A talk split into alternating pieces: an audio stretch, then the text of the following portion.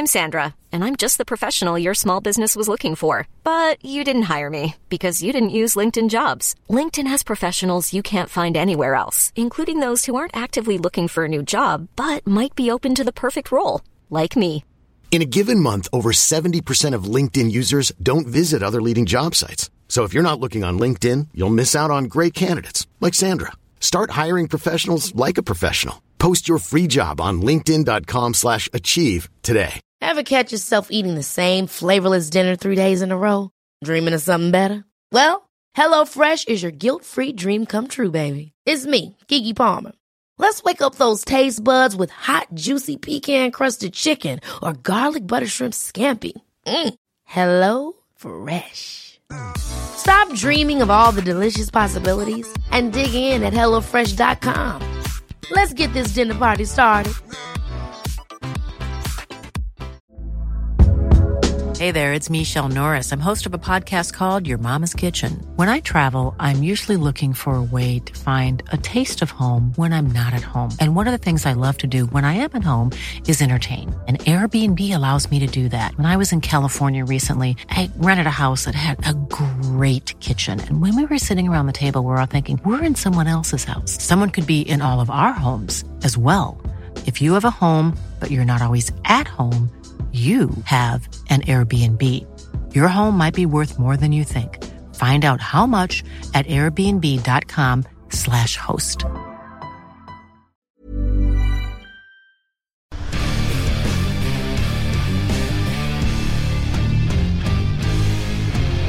Eh, Den første holder med Bodø-Glimt, jobber i en bedrift som sponser Viking og Sandnes Ulf, og er gift med Rosenborg-treneren. Du rir mange hester samtidig, Hege Leifdal Ingebrigtsen. Ja. Det kan si at jeg har flere bein å stå på, og kanskje litt mange hatter. Ja. Eh, Men det stemmer, det alt det der. Bodø-Glimt, Viking og Sandnes Ulf og Rosenborg. Det er fire klubber, det. Ja, det stemmer det. Jeg jobber jo, som du sier, i en bedrift som, eh, som sponser, som er ute etter å sponse idretten. Og vi sponser både Viking og Sandnes Ulf og Oilers, det er jo et Stavanger-basert mm. firma. Ja. Eh, og så er jeg fra Bodø, så det er klart at Bodø har jo en plass i hjertet mitt. Ja. Og så blir det selvfølgelig naturlig en stor plass med Rosenborg, i og med at eh, Kåre er der. Ja, For det går ikke an å bare heie på Bodø-Glimt når du er sammen med Kåre. Nei, det, det, jeg tenker at uh, du er deg sjøl nærmest. Og, uh, og med den rollen som Kåre har, i, så vil du alltid være opptatt av resultater, om han lykkes eller ikke. Det, det vil påvirke oss som, som familie òg. Sånn at eh, Det regner jeg med. tenker det er viktig å, å ha et fokus på det, ja. Den andre eh, har kjøpt seg en penisforlenger av en bil med kufanger og full pakke, Petter. Ja vi, vi kan sjekke det. Vi har jo diskutert om det er en penisforlenger. Jeg mener jo at det bare er en Det er harrybil, egentlig. Hør her, jeg kjøper meg en 2006-modell pickup.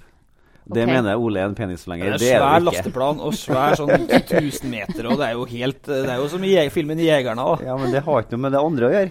Det er jo to helt forskjellige ting. Ja, Det mener du, sånn- er det mer en sånn eh, harrybil enn en penisforlenger? Eh, for å være helt ærlig så vil jeg påstå at det er en harrybil. Men er du, kommet, er du kommet i alderskrise, spør jeg heller. Nei, jeg har behov for å ha elg på plattingen. Derfor har jeg pickup. Så enkelt er det. Det er så, det er så blodårig, det. Det er jegerne, det. Ja. Legger du på panseret, da? Eller med sånn gevir og greier på panseret? Husk på, jeg bor i Nord-Trøndelag. Ja. Sier ikke mer om det. Ok, Den tredje, da, som er meg sjøl, den har fått med seg at Peter Kovac har skåra for Sandefjord. Det er klassespiss. Ja. Ja, Mot Mjøndalen. ja greit. Så da er vi Mjøndalen i fritt fall.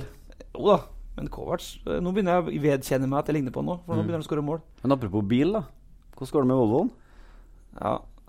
Han er litt eh, lei seg for han har eh, 16 000 i versteregning på Volvoen sin igjen. En bil som han eh, fra før av har brukt hundrevis av tusen på. Ja, Så gratulerer med kjøp av en drittbil. Tysk import. Det er siste gangen, altså.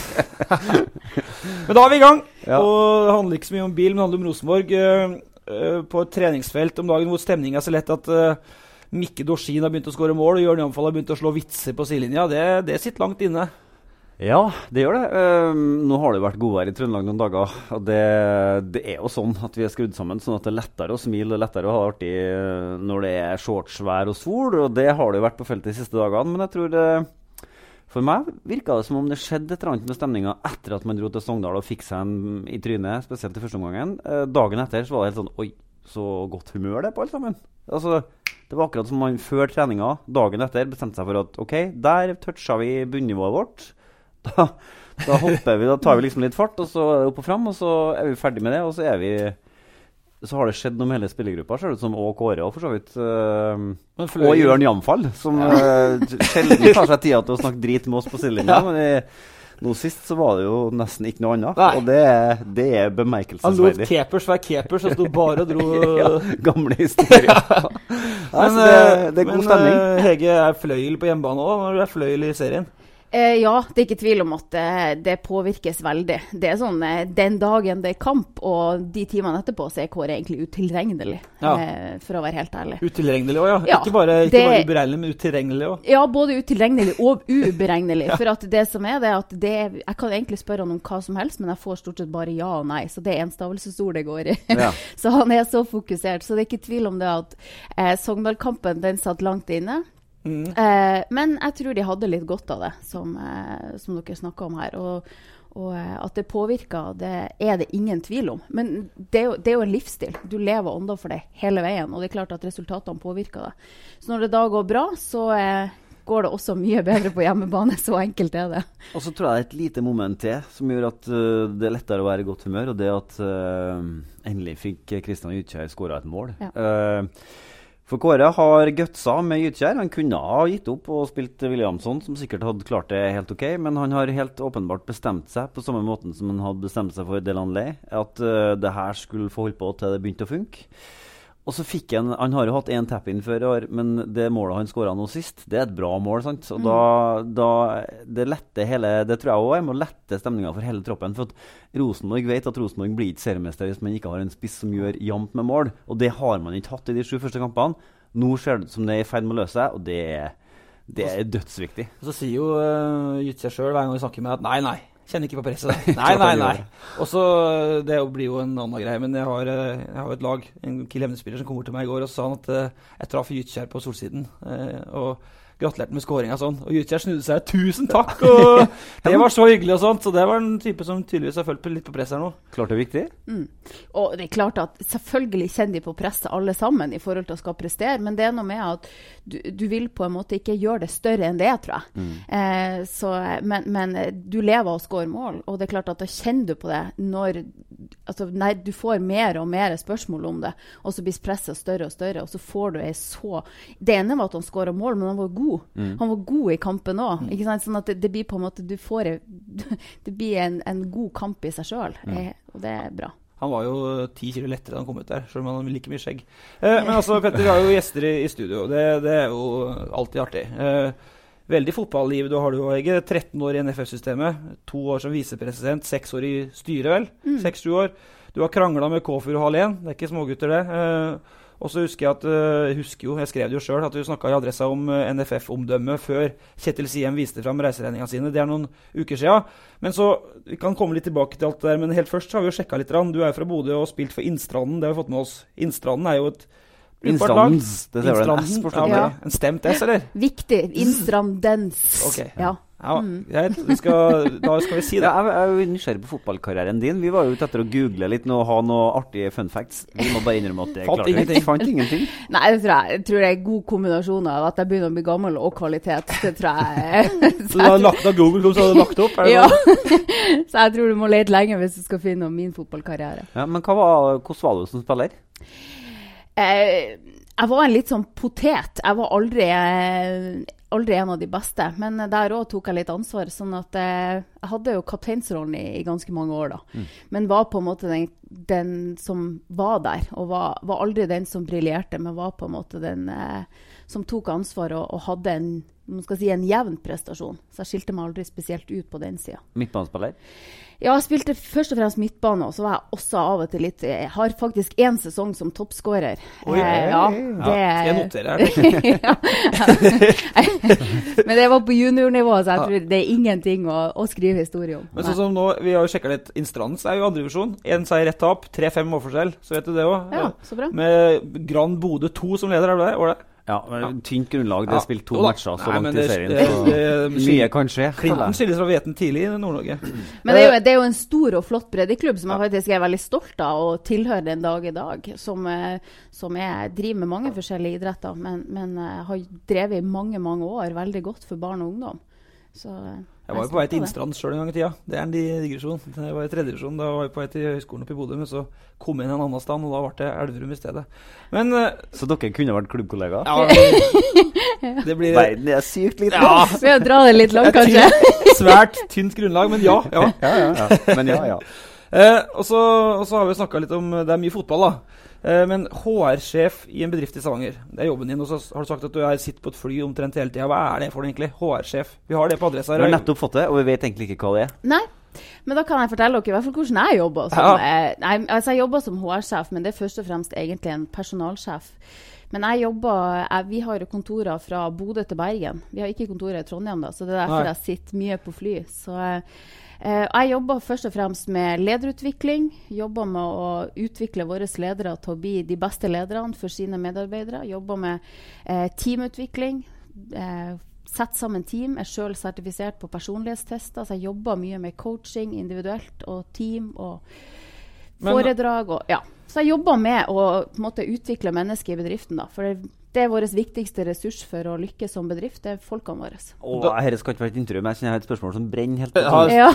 Altså, du har jo en leder hjemme òg. Driver du med lederutvikling på han? ja, vet du hva? Vi diskuterer mye lederskap hjemme. Ja. Ja, for, og det, det er veldig interessant, det.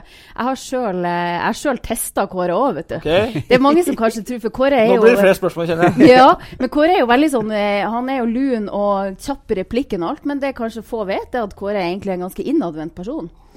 Eh, det er ikke så mange som vet det, men når du Kjem et tester han, skrell, så det, ja.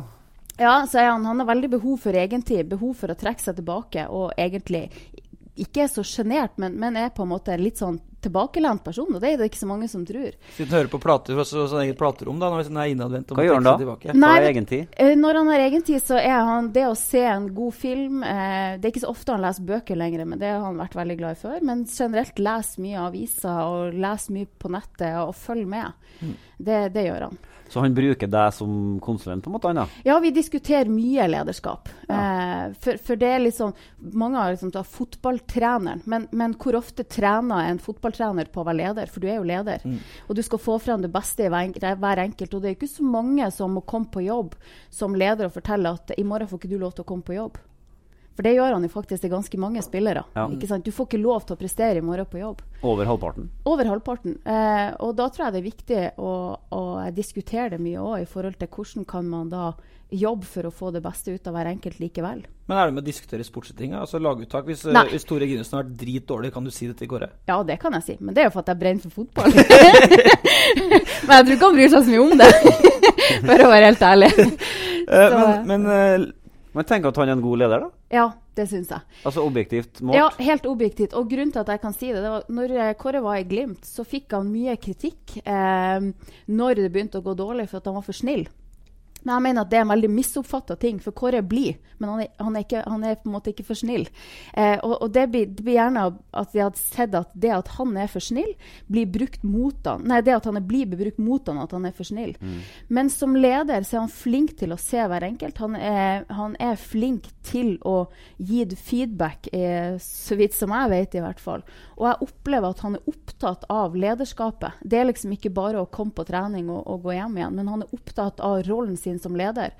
Og, og det tror jeg, jeg tror du må være bevisst rollen din som leder for at du skal faktisk være en god leder. Vi har snakka litt om det, og, og Petter, og tidligere på, både på radioen og ellers, at, eh, at nå har det vært solskinn og medgang og flyt og alt i Rosenborg. Han er double og Europaligaen, og alle hjerter gleder seg hele veien.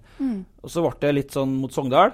Og da ble det plutselig at uh, Skjelvik var litt uh, usikker på om han skulle prate med Adressa. Kåre var litt uh, kjappere til oss på at han ville forsvare Skjelvik. Det er fotballtreners mantra, det. Men hvordan er den i motgangen? Vil du si at den er like Vi sier jo til Kåre direkte at det er viktig nå at, uh, at, ikke, blir for, at ikke forholdet til media endrer seg etter en tap eller en seier her nå. Hva, hva, hva sier du om det? Er han, tror at han vil forandre seg i motgang? Jeg har jo sett han i motgang.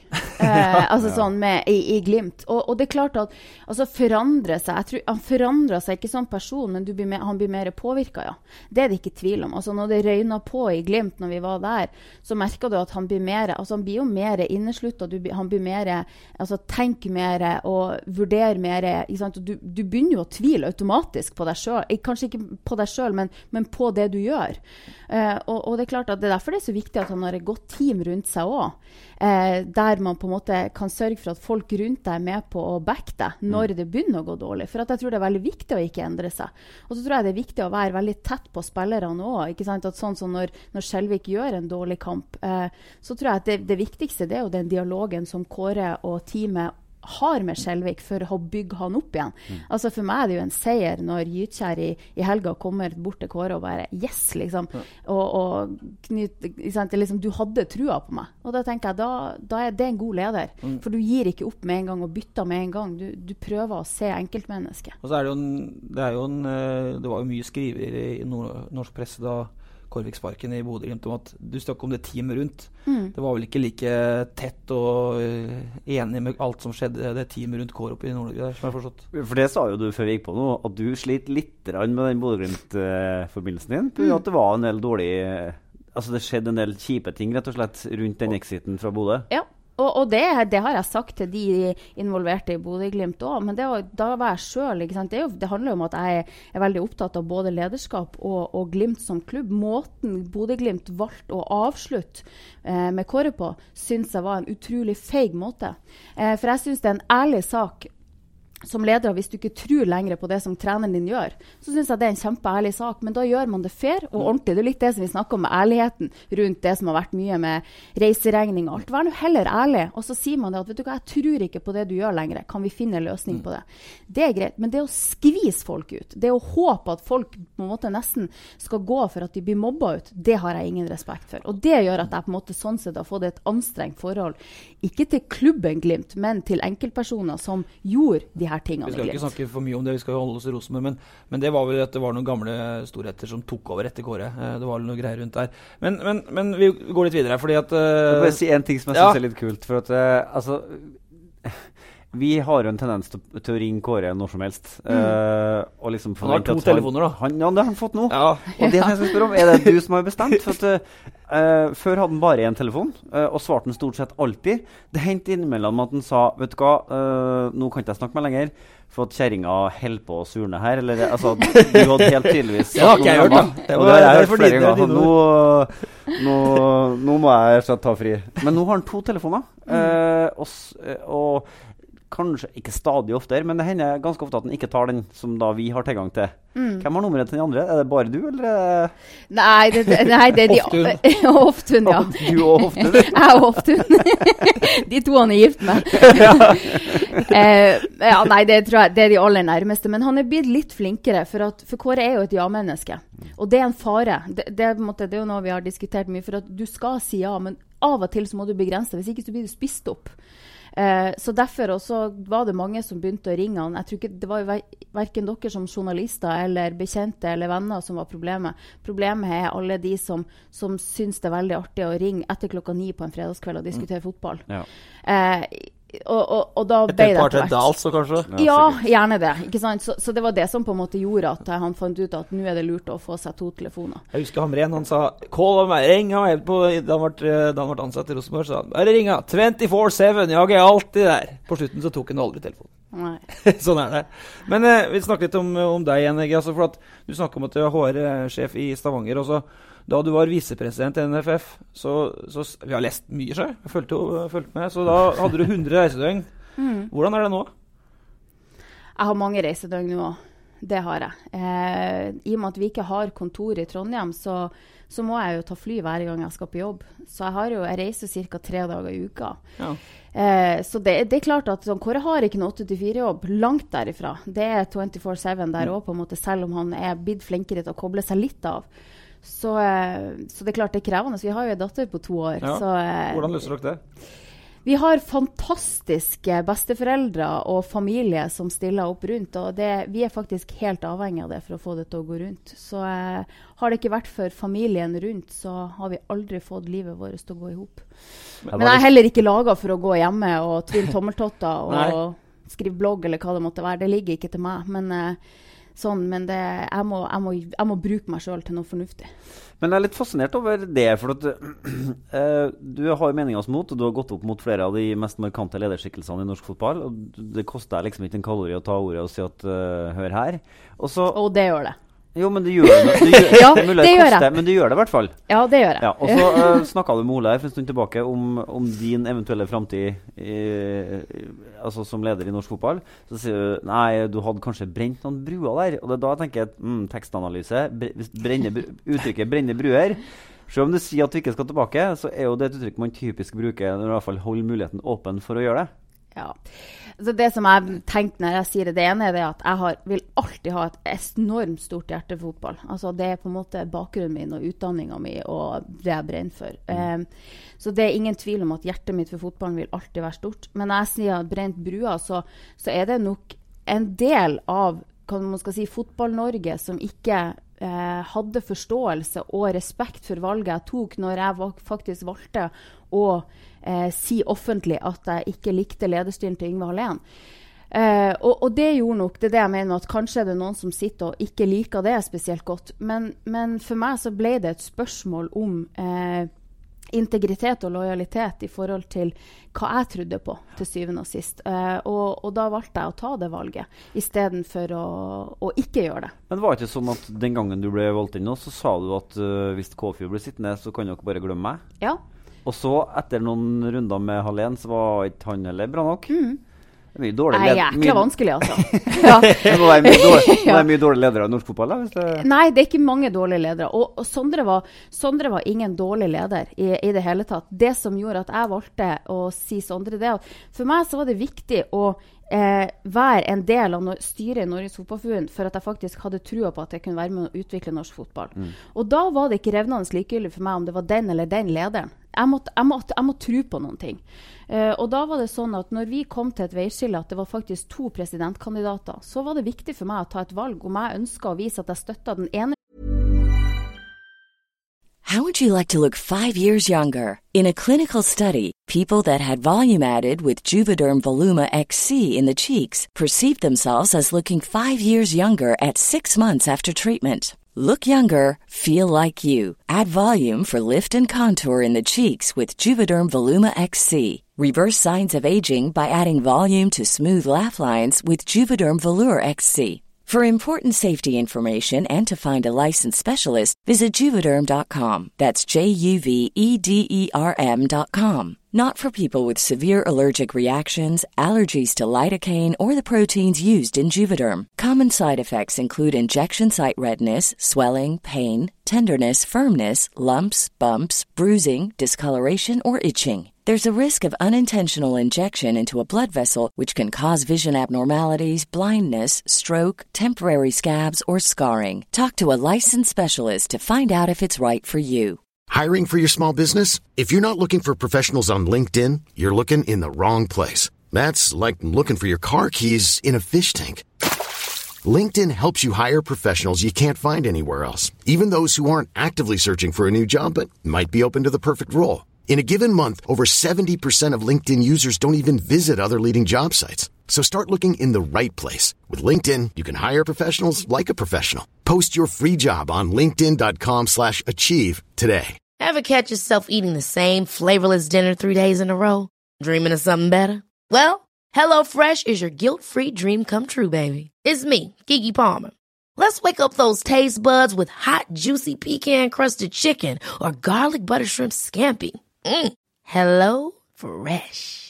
Stop dreaming of all the delicious possibilities and dig in at HelloFresh.com. Let's get this dinner party started.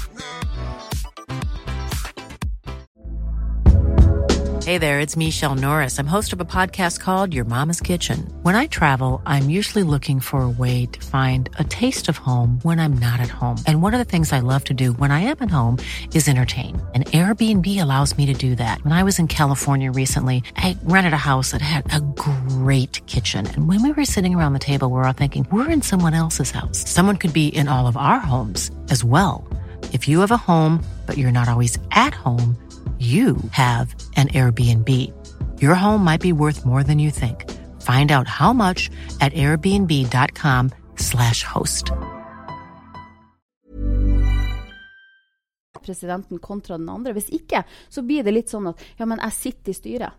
Ikke sant? For meg var det å tro på noen ting. Jeg må tro på en leder, jeg må tro på en visjon og noen verdier. Og det trodde jeg på. Da tenkte jeg, da, I mitt hode da så følte jeg at OK, Sondre hadde, hadde gjort en, en eh, fantastisk jobb over, over lang tid.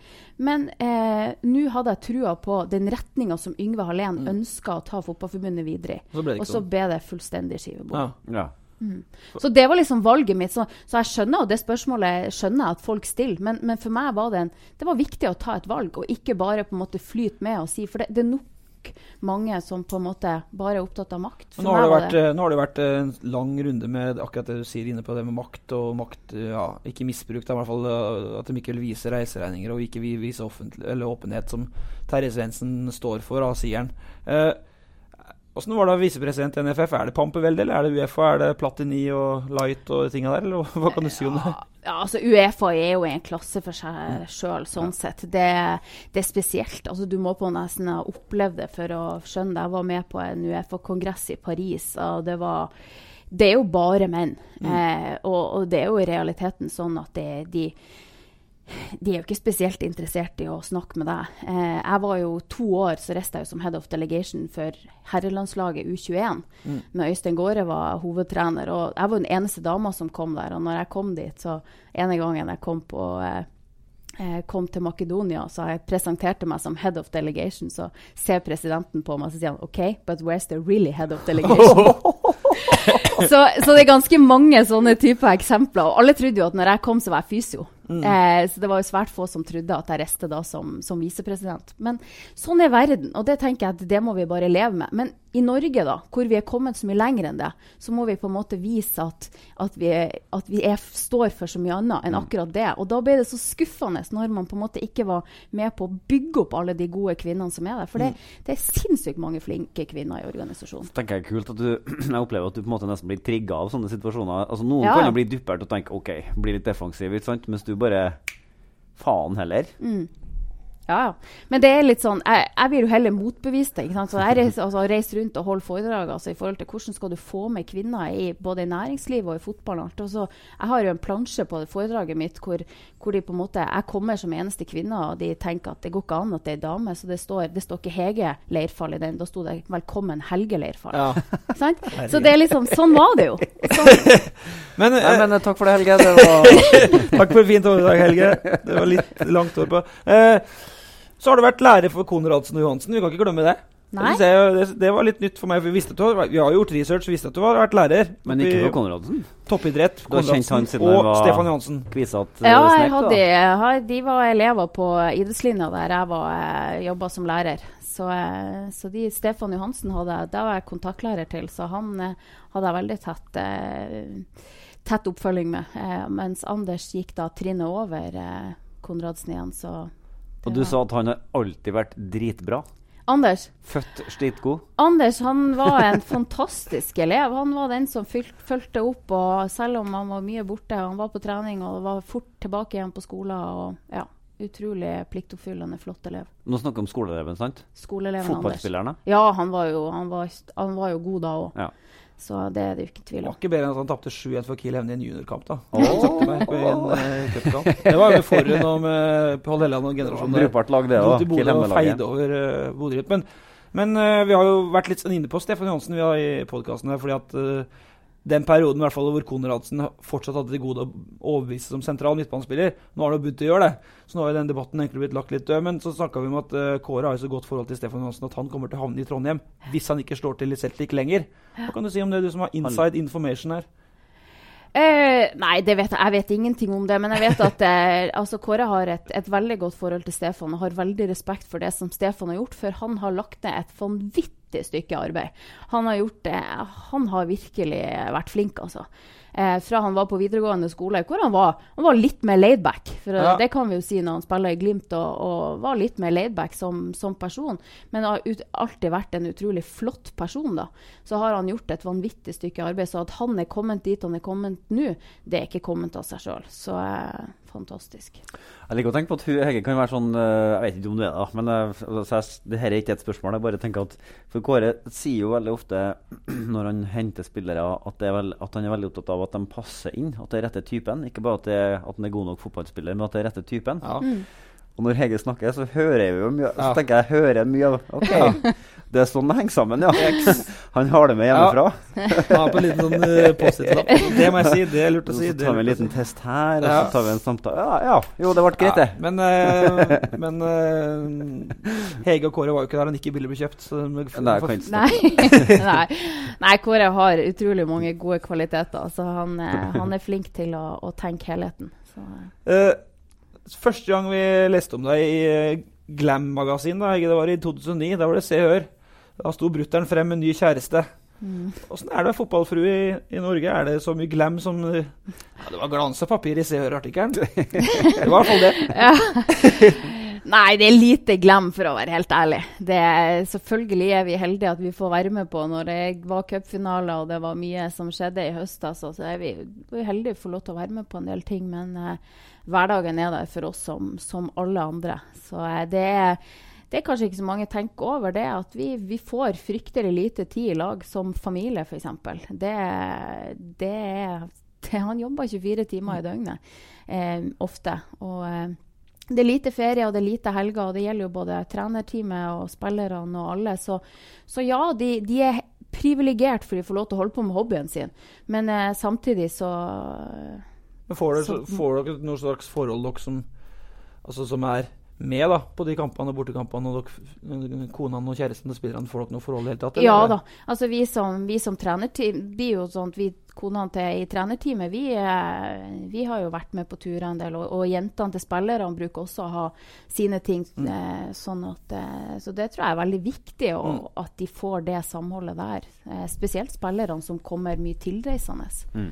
Ja, fordi det er jo internasjonal greie her etter hvert. Ja, ja, ja. Føler dere noe ansvar for å integrere dem som kommer fra ja, ut, som tar med seg spiller fra Danmark, spiller fra, ja, fra Ghana eller hvor det nå som skulle være.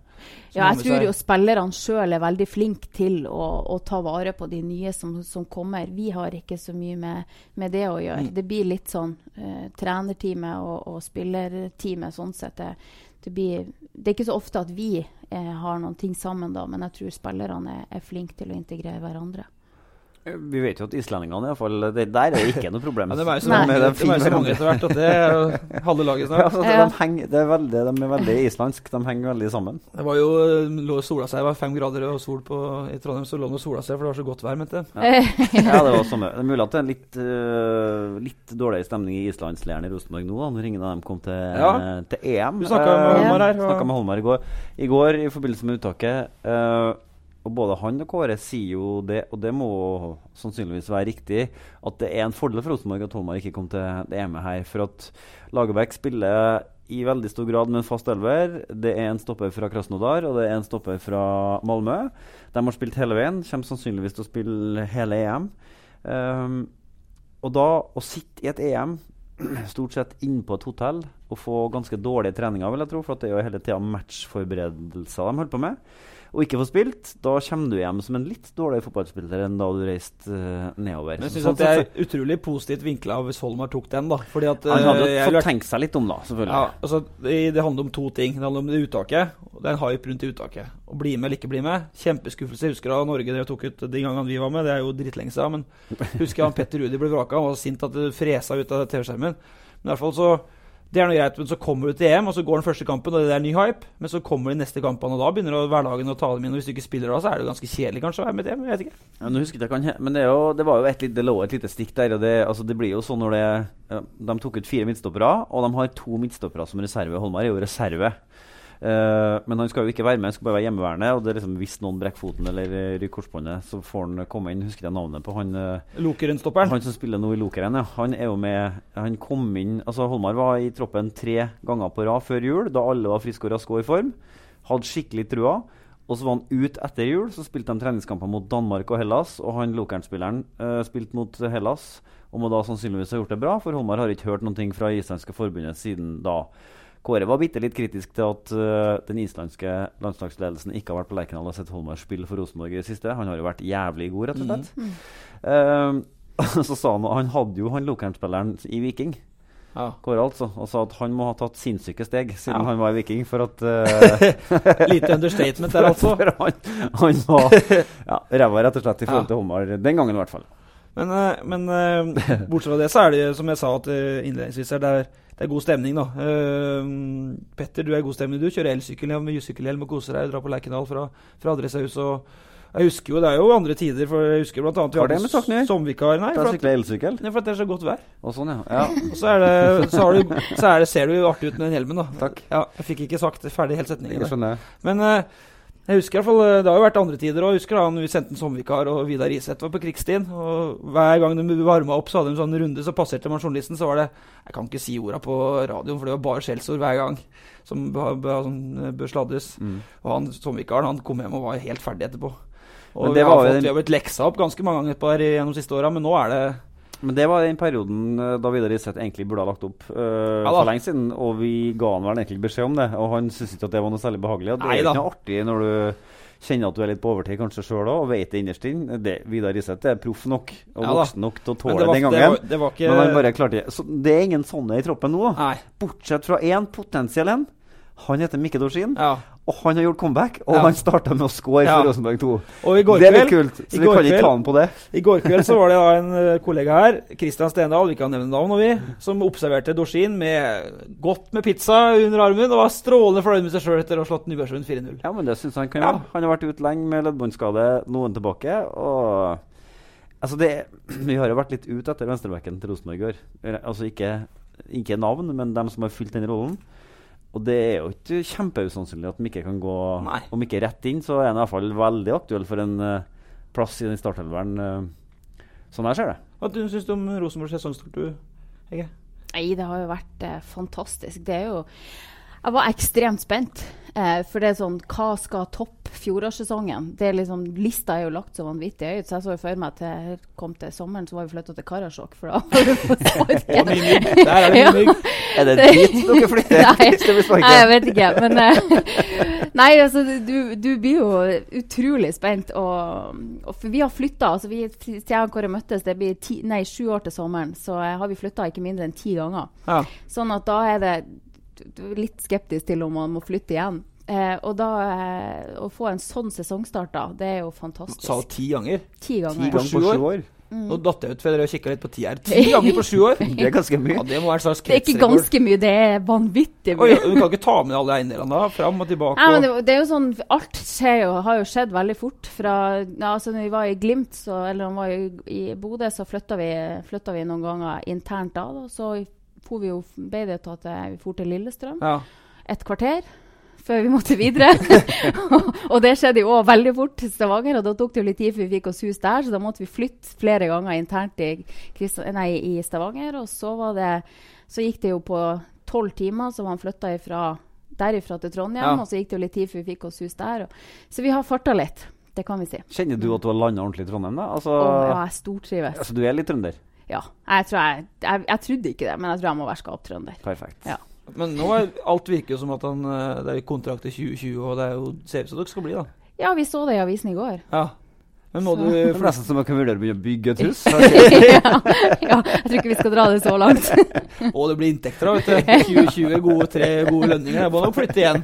Oppgradere. Yes. Ja, nei, Nei så, da, det, det, er artig, det er artig. Og jeg tror det ja, at sånn generelt eh, At de kan tape noen poeng i løpet av sesongen, det tror jeg de kan gjøre. Men det, det tror jeg de andre òg vil gjøre. Så jeg tror ikke de andre lagene har råd til, at, eh, til å tape så mange poeng, de. For at Rosenborg kommer ikke til å tape så mange poeng.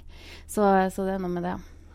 Så det er feelingen av at altså, men, Det ser ut som om Rosenborg nå har fått inn den, den følelsen innom drakta om at uh, vi kommer ikke til å tape i dag. Nei. Og da gjør man stort sett ikke det heller. Og det må være en nydelig følelse å ha som fotballspiller, spesielt på Lerkendal, da, når det er to år siden sist. Å bare gå ut på gresset, kjenne støtten fra et sted mellom 15 og 20 000, og bare Mm. vite at det kommer til å gå bra i dag òg. Jeg Og så det, ja. og så er det så godt det som jeg tenker, det er så godt å vite at du, de, hver eneste kamp så kommer de til å få sjanser.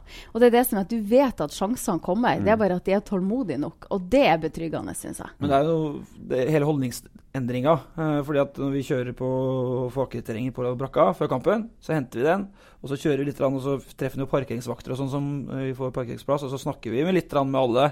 Og for noen år siden, det skal ikke så forbaska langt tilbake i tid, så var det liksom åh, litt sånn, Den var veldig litt sånn, om ikke negativ, så i hvert fall veldig spent. da. Kan, går det bra i dag, liksom? Men nå er det sånn tilbake til 90-tallet. Hvor mye vinner vi i dag?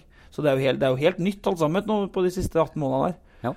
Uh, vi skal snart runde av, men Stabæk det ble enkelt, uh, Petter. Nå er det Start borte. Det bør jo bli enkelt, det òg. Det er jo et lag fullstendig oppløsning. Hver tredje supporter er borte. Ingen stjernespillere.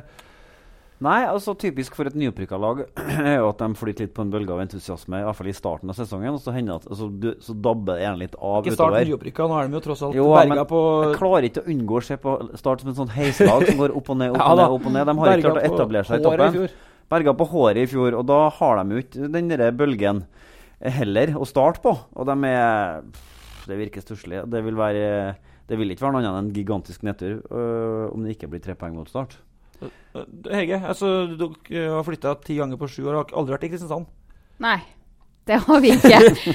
Fantastisk flott by, men nå ja. håper jeg vi være værende lenge her. eh, nei, altså det, det, bør jo han Steinar Pedersen begynne å bli litt frustrert. Han fikk jo helgenstatus da han tok over som trener i ja, fjor vinter. Og det syns jeg på falsk, litt på falsk grunnlag òg, for han kom jo til et skikkelig dårlig fotballag. Han kan jo liksom ikke få skylda for at det har gått dårlig, han.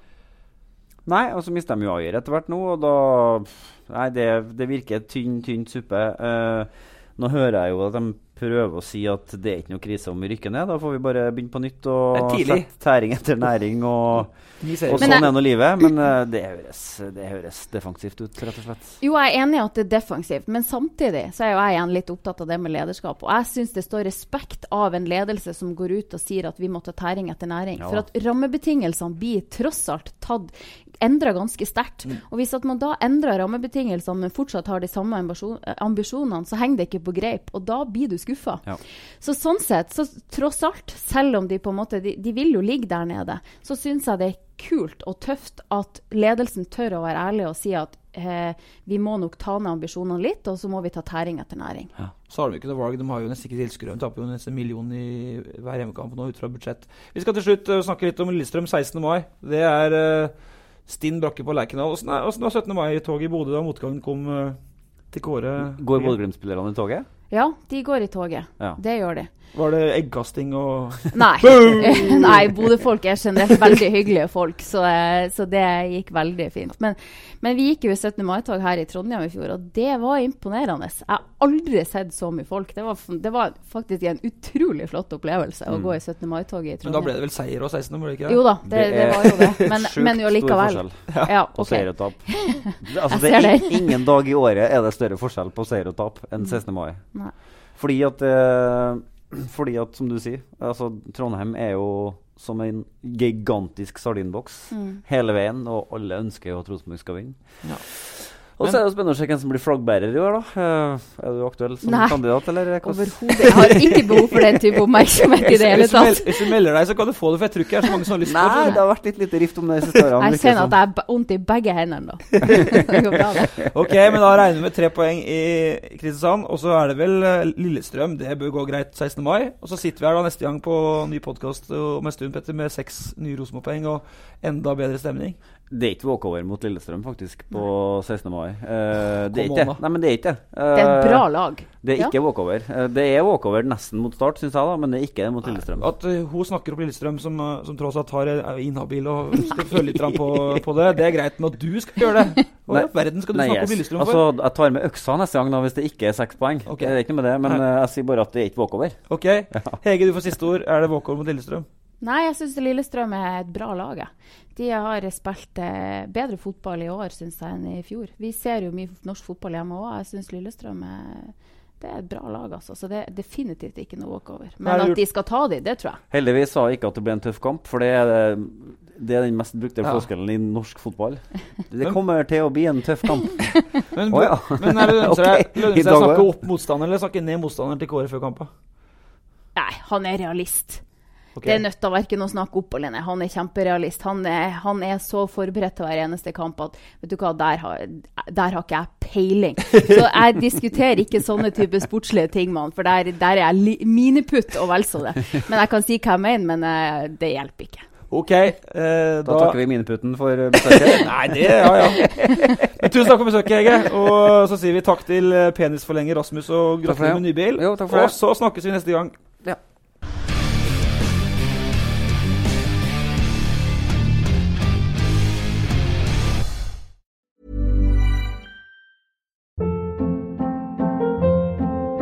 Hold up. What was that? Boring. No flavor. That was as bad as those leftovers you ate all week. Kiki Palmer here, and it's time to say hello to something fresh and guilt-free. Hello Fresh. Jazz up dinner with pecan-crusted chicken or garlic butter shrimp scampi. Now that's music to my mouth. Hello Fresh. Let's get this dinner party started. Discover all the delicious possibilities at hellofresh.com.